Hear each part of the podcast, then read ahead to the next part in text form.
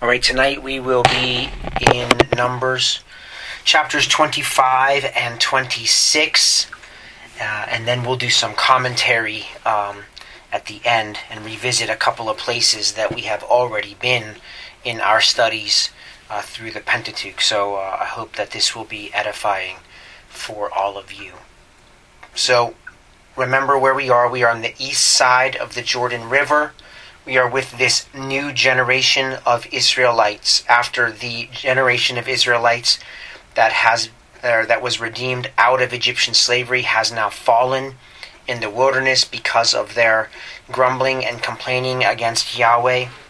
So here we are uh, near the end of the wilderness wanderings, near the end of Moses' life, as the Israelites are ready to uh, go under the uh, leadership of Joshua here very soon, and then west into Canaan for the conquest of the land that God had promised to Abraham all the way back in Genesis chapter 15. So that is where we are, the east side of the Jordan River, in or near the land of Moab. And what we saw in our last two times together was the narrative about this pagan prophet Balaam who in Numbers chapter 22 was summoned by the Moabite king Balak to come and to curse Israel.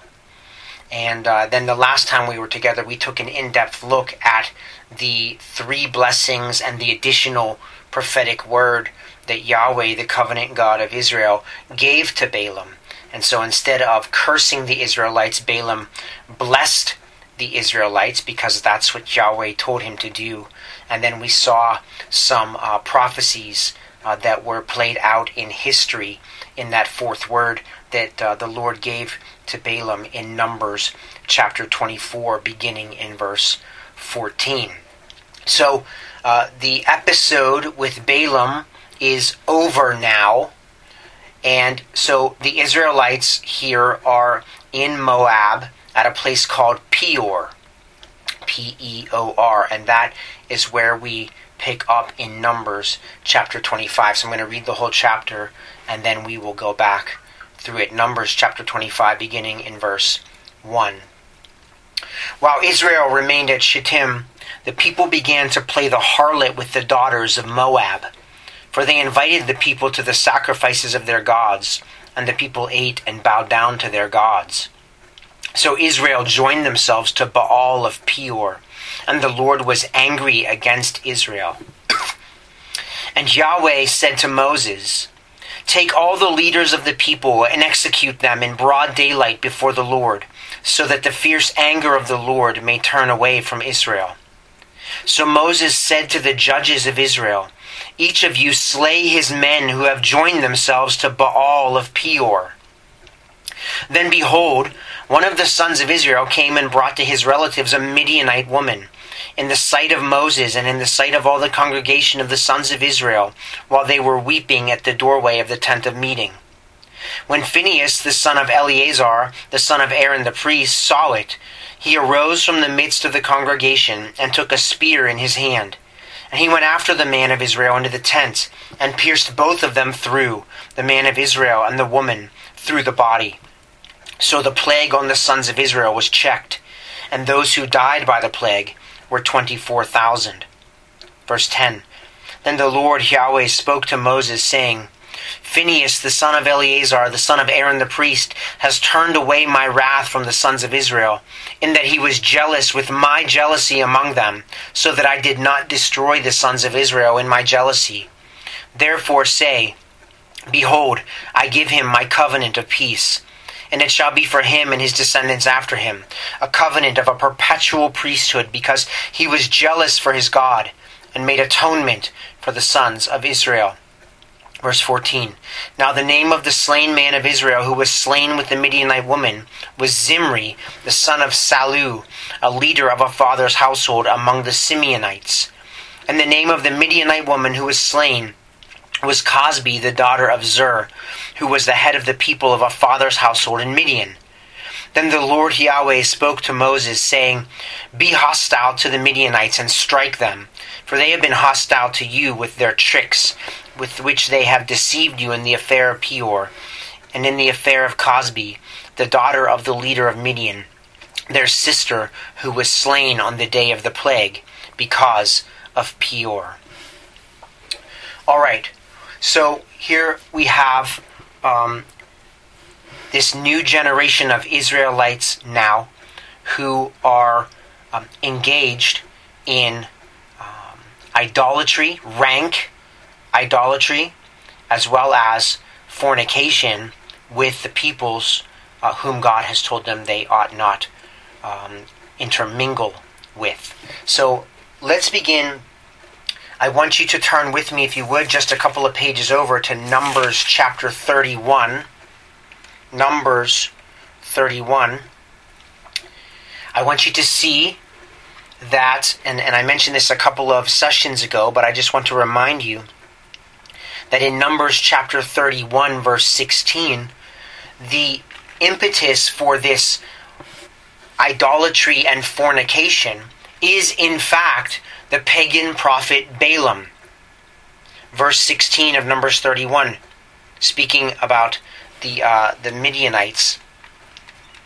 Behold, these caused the sons of Israel through the counsel of Balaam to trespass against the Lord in the matter of Peor. So the plague was among the congregation of the Lord.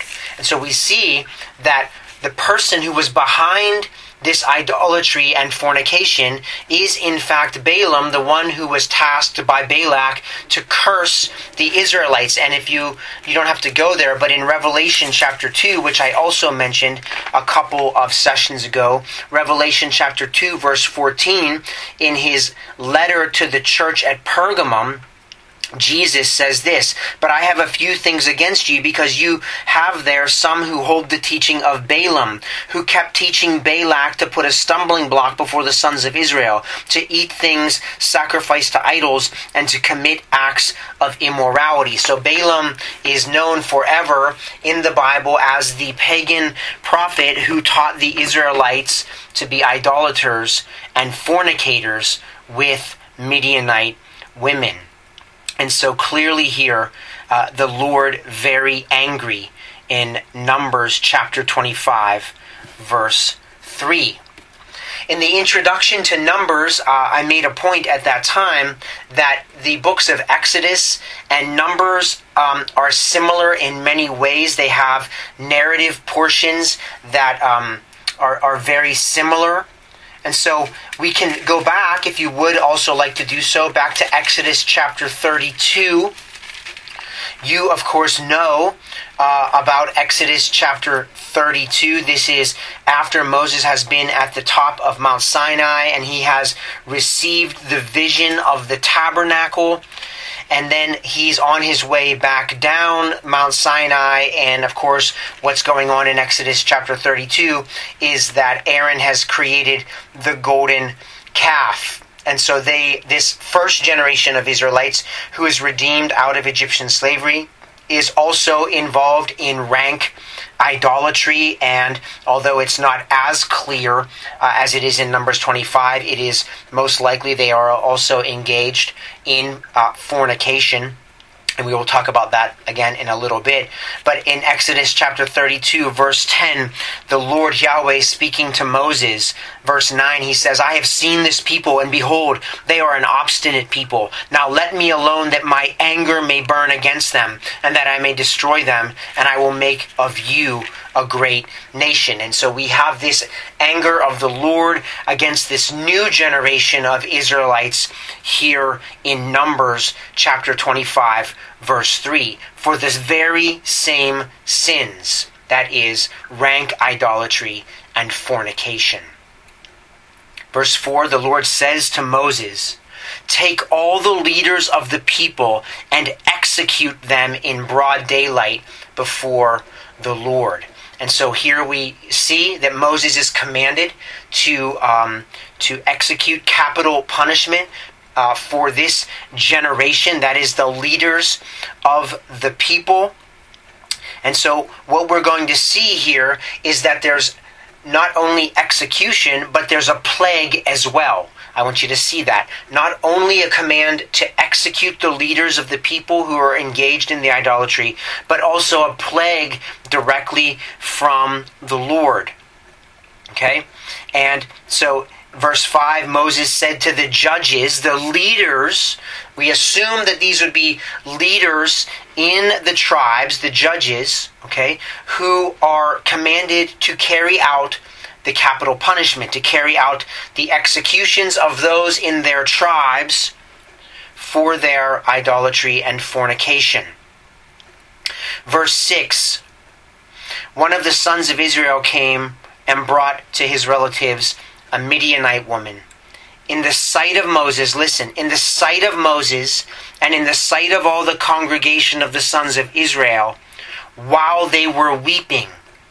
Now, why is Moses weeping? He's Moses he's weeping because he is saddened and even possibly angered if we know Moses well enough by now as a result of the idolatry and fornication of the Israelites. Moses has been dealing with this for the past 38 or 39 years of his life. He's at the tent of meeting, he is weeping, and here comes this son of Israel who's bringing a Midianite woman. And, and quite frankly, I think the text is clear that this son of Israel is flaunting his sin in front of Moses and the congregation of the sons of Israel. There's no shame, it's only arrogance here. And so Phinehas, who is the son of Aaron, sorry, son of Eleazar, who's the son of Aaron the priest, he takes it upon himself, verse 7. He arose from the midst of the congregation and took a spear in his hand, and he went after the man of Israel into the tent, and pierced both of them through, the man of Israel and the woman, through the body. So the plague on the sons of Israel was checked, and those who died by the plague were 24,000. And so I will come back to this in a moment or so, but I just want to point out here that Phinehas was possibly among the judges, among the leaders of Israel, we don't know, but perhaps he was, since he was so closely tied to the high priesthood of Aaron and Eleazar and he is clearly the heir apparent to the to the position of high priest in Israel.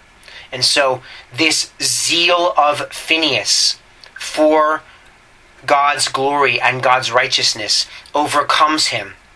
And he goes in and he carries out the execution that was commanded by God in verse 4 of this arrogant man Israelite who's coming through the camp and flaunting this Midianite woman in front of Moses and the rest who are weeping at the doorway of the tent of meeting. So, uh, uh Phinehas's zeal and his execution of this Israelite and this Midianite woman stays the plague. So, Phineas stops the plague with an execution. I want you to briefly, if you would, turn with me to 1 Corinthians 10. This is a text that we have uh, been to relatively often as we have been moving through the Pentateuch. 1 Corinthians 10, this is warnings from the Apostle Paul to the church in Corinth that they not be in unbelief. And he's using as an example these Israelites.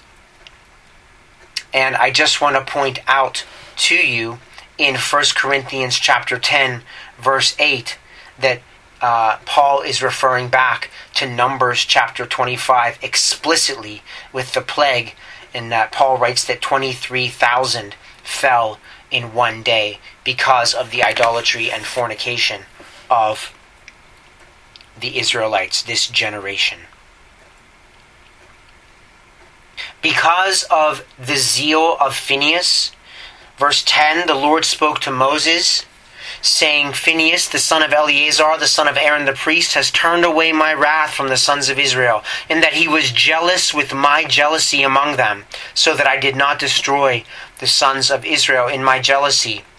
Therefore say, Behold, I give him my covenant of peace, and it shall be for him and his descendants after him a covenant of a perpetual priesthood, because he was jealous for his God and made atonement for the sons of Israel. And so we see here that God is renewing his covenant with Aaron and uh, the rest of the lineage of the high priest, which will now pass to Phineas, the son of Eleazar, because of his zeal for the Lord. We will see Phineas again in Numbers chapter 31, which is where we were. We will also see Phineas again in Joshua chapter 22. Right? And so we first saw Phineas all the way back in Exodus chapter 6, verse 25.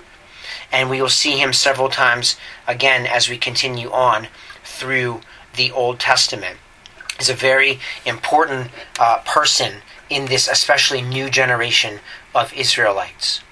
If you would turn with me to Psalm 106, Psalm 106. So Phineas is remembered by the psalmist in Psalm chapter 106.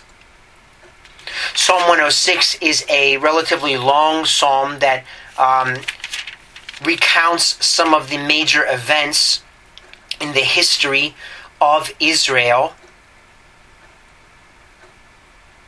So, for example, in verse 7, talking about the fathers in Egypt and also the rebellion at the Red Sea. God rebuking the Red Sea in verse 9, and so on and so forth. Verse 16, they became envious of Moses in the camp and of Aaron, the Holy One of the Lord. And then if you go all the way over to verse 28, this um, event in Numbers chapter 25 is recounted in four verses. They, speaking of Israel, the psalmist writes this They joined themselves also to Baal Peor and ate sacrifices offered to the dead. Thus they provoked him to anger with their deeds, and the plague broke out among them. Verse 30 Then Phinehas stood up and interposed, and so the plague was stayed and it was reckoned to him for righteousness to all generations forever.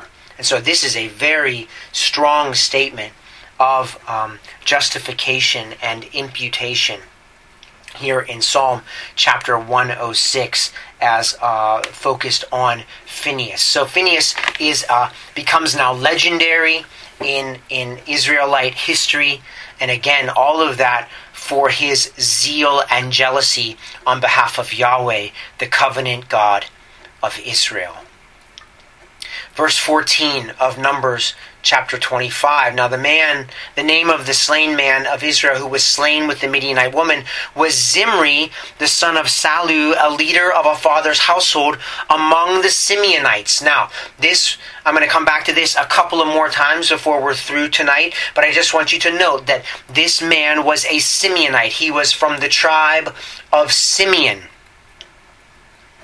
And of course, the name of the Midianite woman, verse 15, was Cosbi, the daughter of Zur, who was the head of the people of our father's household in Midian. And so, this uh, interaction, if you will, between Zimri, the Simeonite, and Cosbi, the Midianite, was kind of a, uh, a marriage or an, a, an intermingling, if you will, of a couple of very prominent households in Israel and in Midian.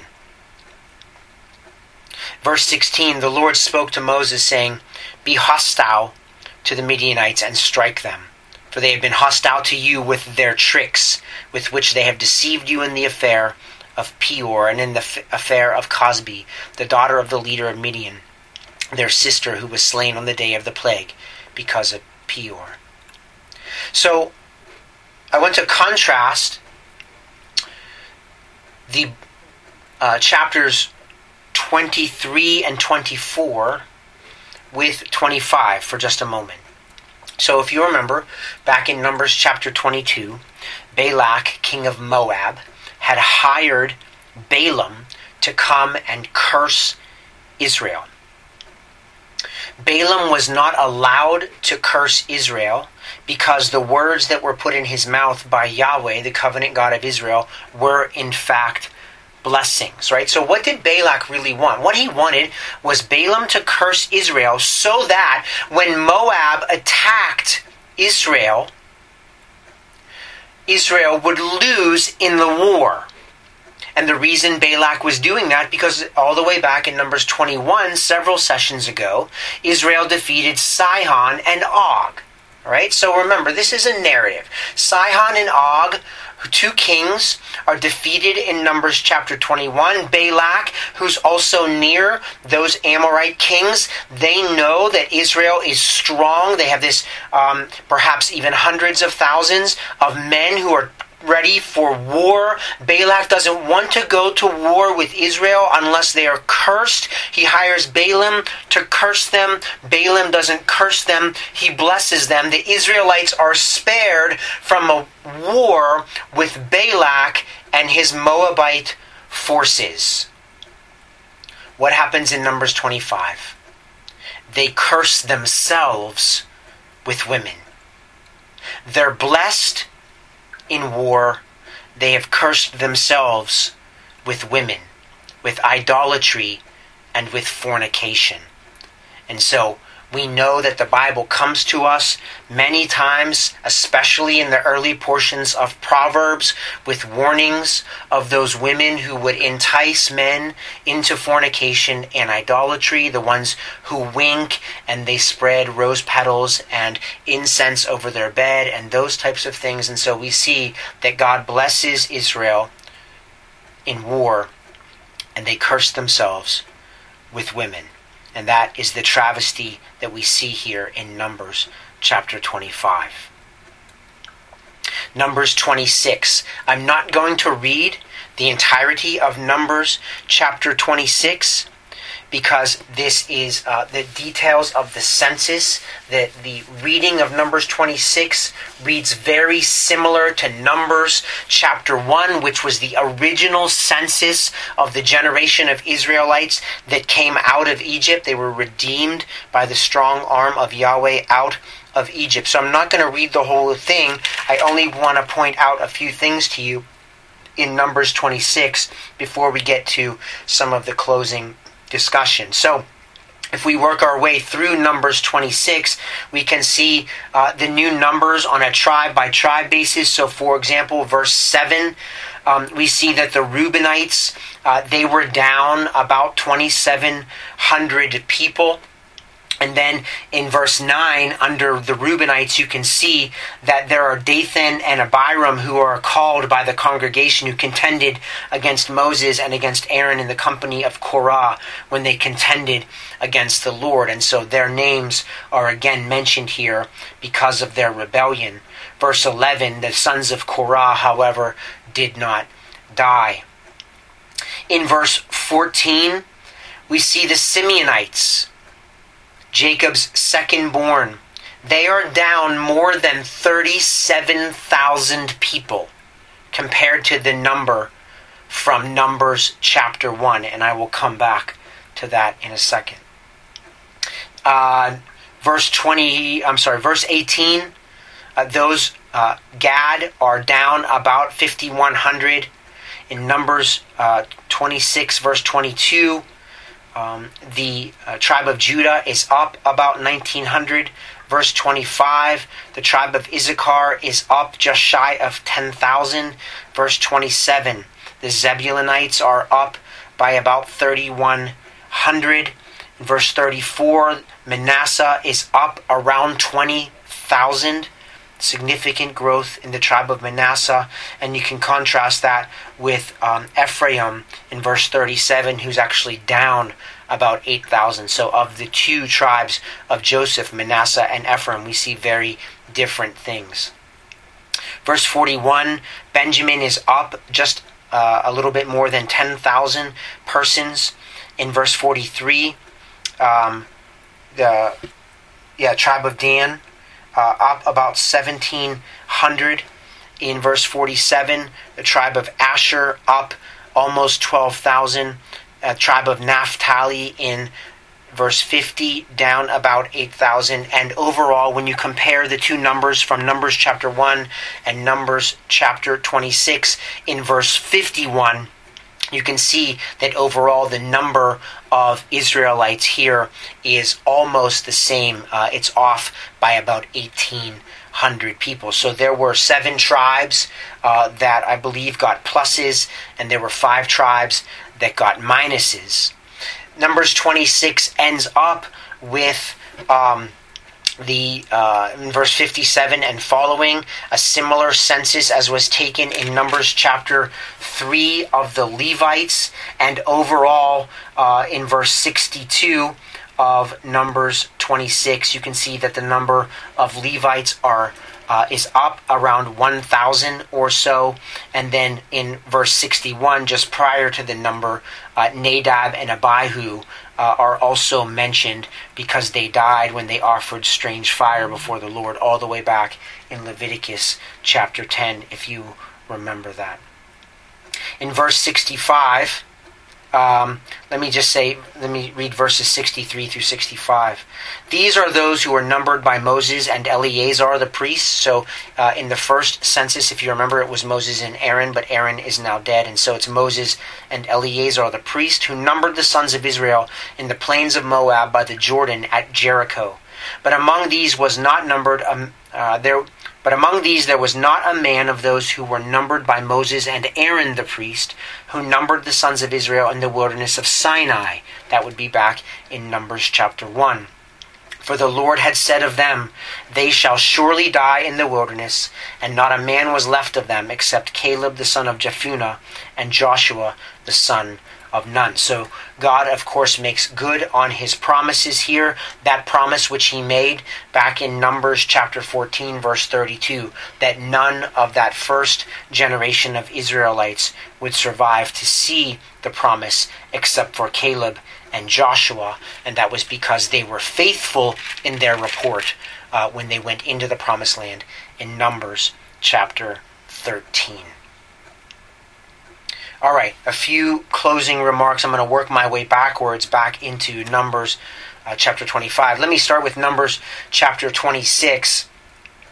Um, why, in verse 14 of Numbers 26, is the number of Simeonites down by so many? Well, it is most likely because it was the Simeonites who were the primary recipients of death by plague back in Numbers chapter 25, verse 9. And why would that be? Well, we see later in Numbers chapter 25 the rank idolatry and the flaunting of sin by this leader of the Simeonites, whose name is Zimri, verse 14 of Numbers 25. And so it is speculated by uh, commentators, and, and, I, and I tend to agree with this view that perhaps there was this streak of sin in the tribe of Simeon. And so it may be that the bulk of the 24,000 of Numbers chapter uh, 25, verse 9, were in fact those who were of the tribe of Simeon. And so that is at least part of the reason why the numbers for Simeon in, in Numbers 26, verse 14, are down so substantially. The other reason why I tend to agree with this, and uh, I'm going to have to put your thinking caps on for this one, we have seen Simeon and Levi join together before a couple of different times. So, if you would, please turn back with me to Genesis chapter 34. Genesis chapter 34. Simeon and Levi are the second born and third born of Jacob Reuben, Simeon, Levi, Judah. And it seems as though Simeon and Levi, in many ways, are joined at the hip.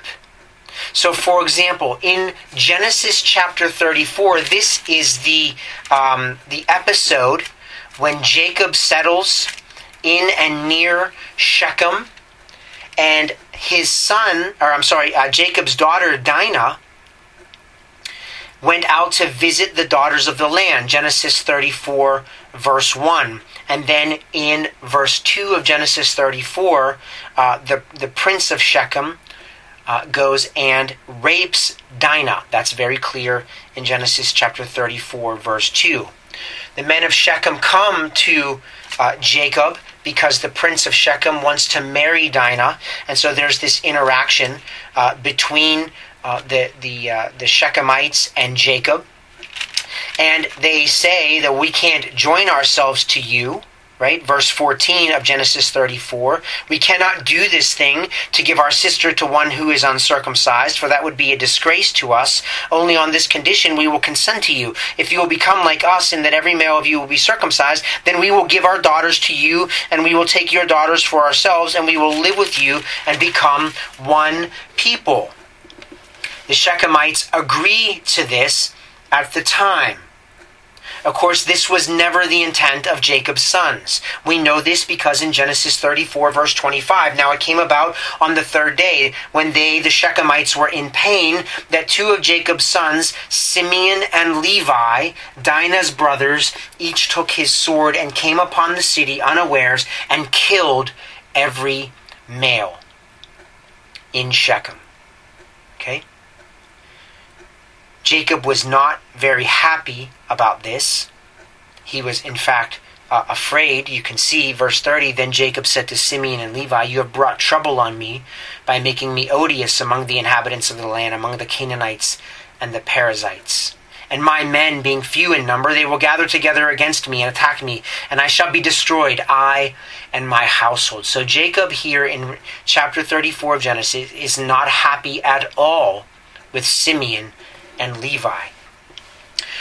Turn a few pages with me to Genesis 49, if you will. Genesis 49. This is at the end of Jacob's life. They are in Egypt. They have gotten to Egypt because Joseph is the vice president of Egypt. And so Jacob has gone down and he is now going to prophesy over his sons. And here uh, in these prophecies, we see that Simeon and Levi are joined together again, his second and third born son. Genesis 49, beginning in verse 5 Simeon and Levi are brothers. Their swords are implements of violence. Let my soul not enter, enter into their council. Let not my glory be united with their assembly, because in their anger they slew men, and in their self will they lamed oxen. Cursed be their anger, for it is fierce, and their wrath, for it is cruel. I will disperse them in Jacob and scatter them in Israel. And so Simeon and Levi are not blessed by Jacob in Genesis 49 because of the incident with Dinah in Genesis chapter 34. And this tremendous blessing, then, the, the, the primary, what you might call the firstborn blessing of Jacob, now proceeds to Judah, the fourthborn. And that begins, of course, in Genesis chapter 49, verse 8, this great prophecy of blessing over Judah, which we know is a messianic blessing. And just as a quick reminder, the reason why Reuben does not get the firstborn blessing of Jacob is because, as you know, Reuben slept with one of Jacob's wives who was not his mother. So Jacob passes over Reuben for sleeping with one of his wives. He passes over Simeon and Levi for the incident in Genesis chapter 34, and this tremendous blessing of the firstborn proceeds to Judah, the fourth-born son, in Genesis 49, verse 8, this great prophecy of the Messiah fulfilled in our Savior and Lord Jesus Christ. Now, when I taught on this all the way back in July of 2017 from Genesis chapter 34, I noted at that time that Simeon we will see as they go into the promised land is becomes one of the smallest tribes in Judah. And we actually see that in numbers 26 with the census. His number goes down by 37,000 people and for the rest of Old Testament history, Simeon becomes one of the least of the tribes. In fact, when Simeon is given a piece of the land of Canaan, that piece of land that Simeon is given in the land of Canaan is actually completely circumscribed by the tribe of Judah. So there's a sense in which Simeon hardly even has a piece of his own land. What happens to Levi? Does Levi get the same treatment? And of course, as you all know, the answer to that question is no. And why not? Well, the first time we see Levi redeeming himself, turn with me again, if you would, to Exodus chapter 32. We are back here at the golden calf incident. We are back here in Genesis chapter 32. God is angry with the Israelites for their worshiping of the golden calf. Moses is angry. And in the latter portion of Genesis chapter 32, beginning in verse 25. Now, when Moses saw that the people were out of control, for Aaron had let them get out of control to be a derision among their enemies, verse 26, then Moses stood in the gate of the camp and said, Whoever is for the Lord, come to me. And all the sons of Levi gathered together to him. And the sons of Levi, verse 28, did as Moses instructed. They put their idolatrous brothers in Israel to death at the command of Moses, and about 3,000 men of the people fell that day. And I made the point when I was teaching in Genesis chapter 32 and also, I'm sorry, Genesis chapter 34 and in Exodus 32 that at that time Levi redeems himself in the eyes of the Lord. Simeon never does.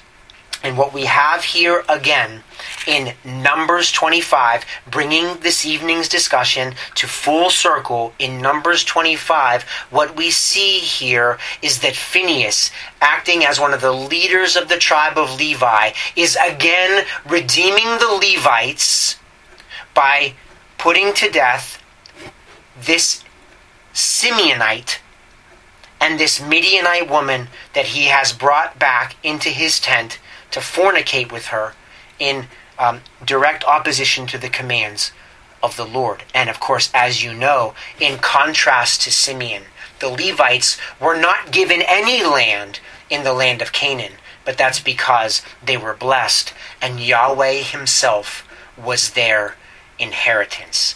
And so I just wanted you to see tonight in Numbers 25, we have a Levite and we have a Simeonite. And that tie between the Levites and the Simeonites goes all the way back, even into the earliest portions of the Pentateuch. And we see that same relationship and the distinctions, the comparisons, and the contrasts happening again here in Numbers chapter 25. When we pick up next time, we will pick up with some final laws in num- the book of Numbers.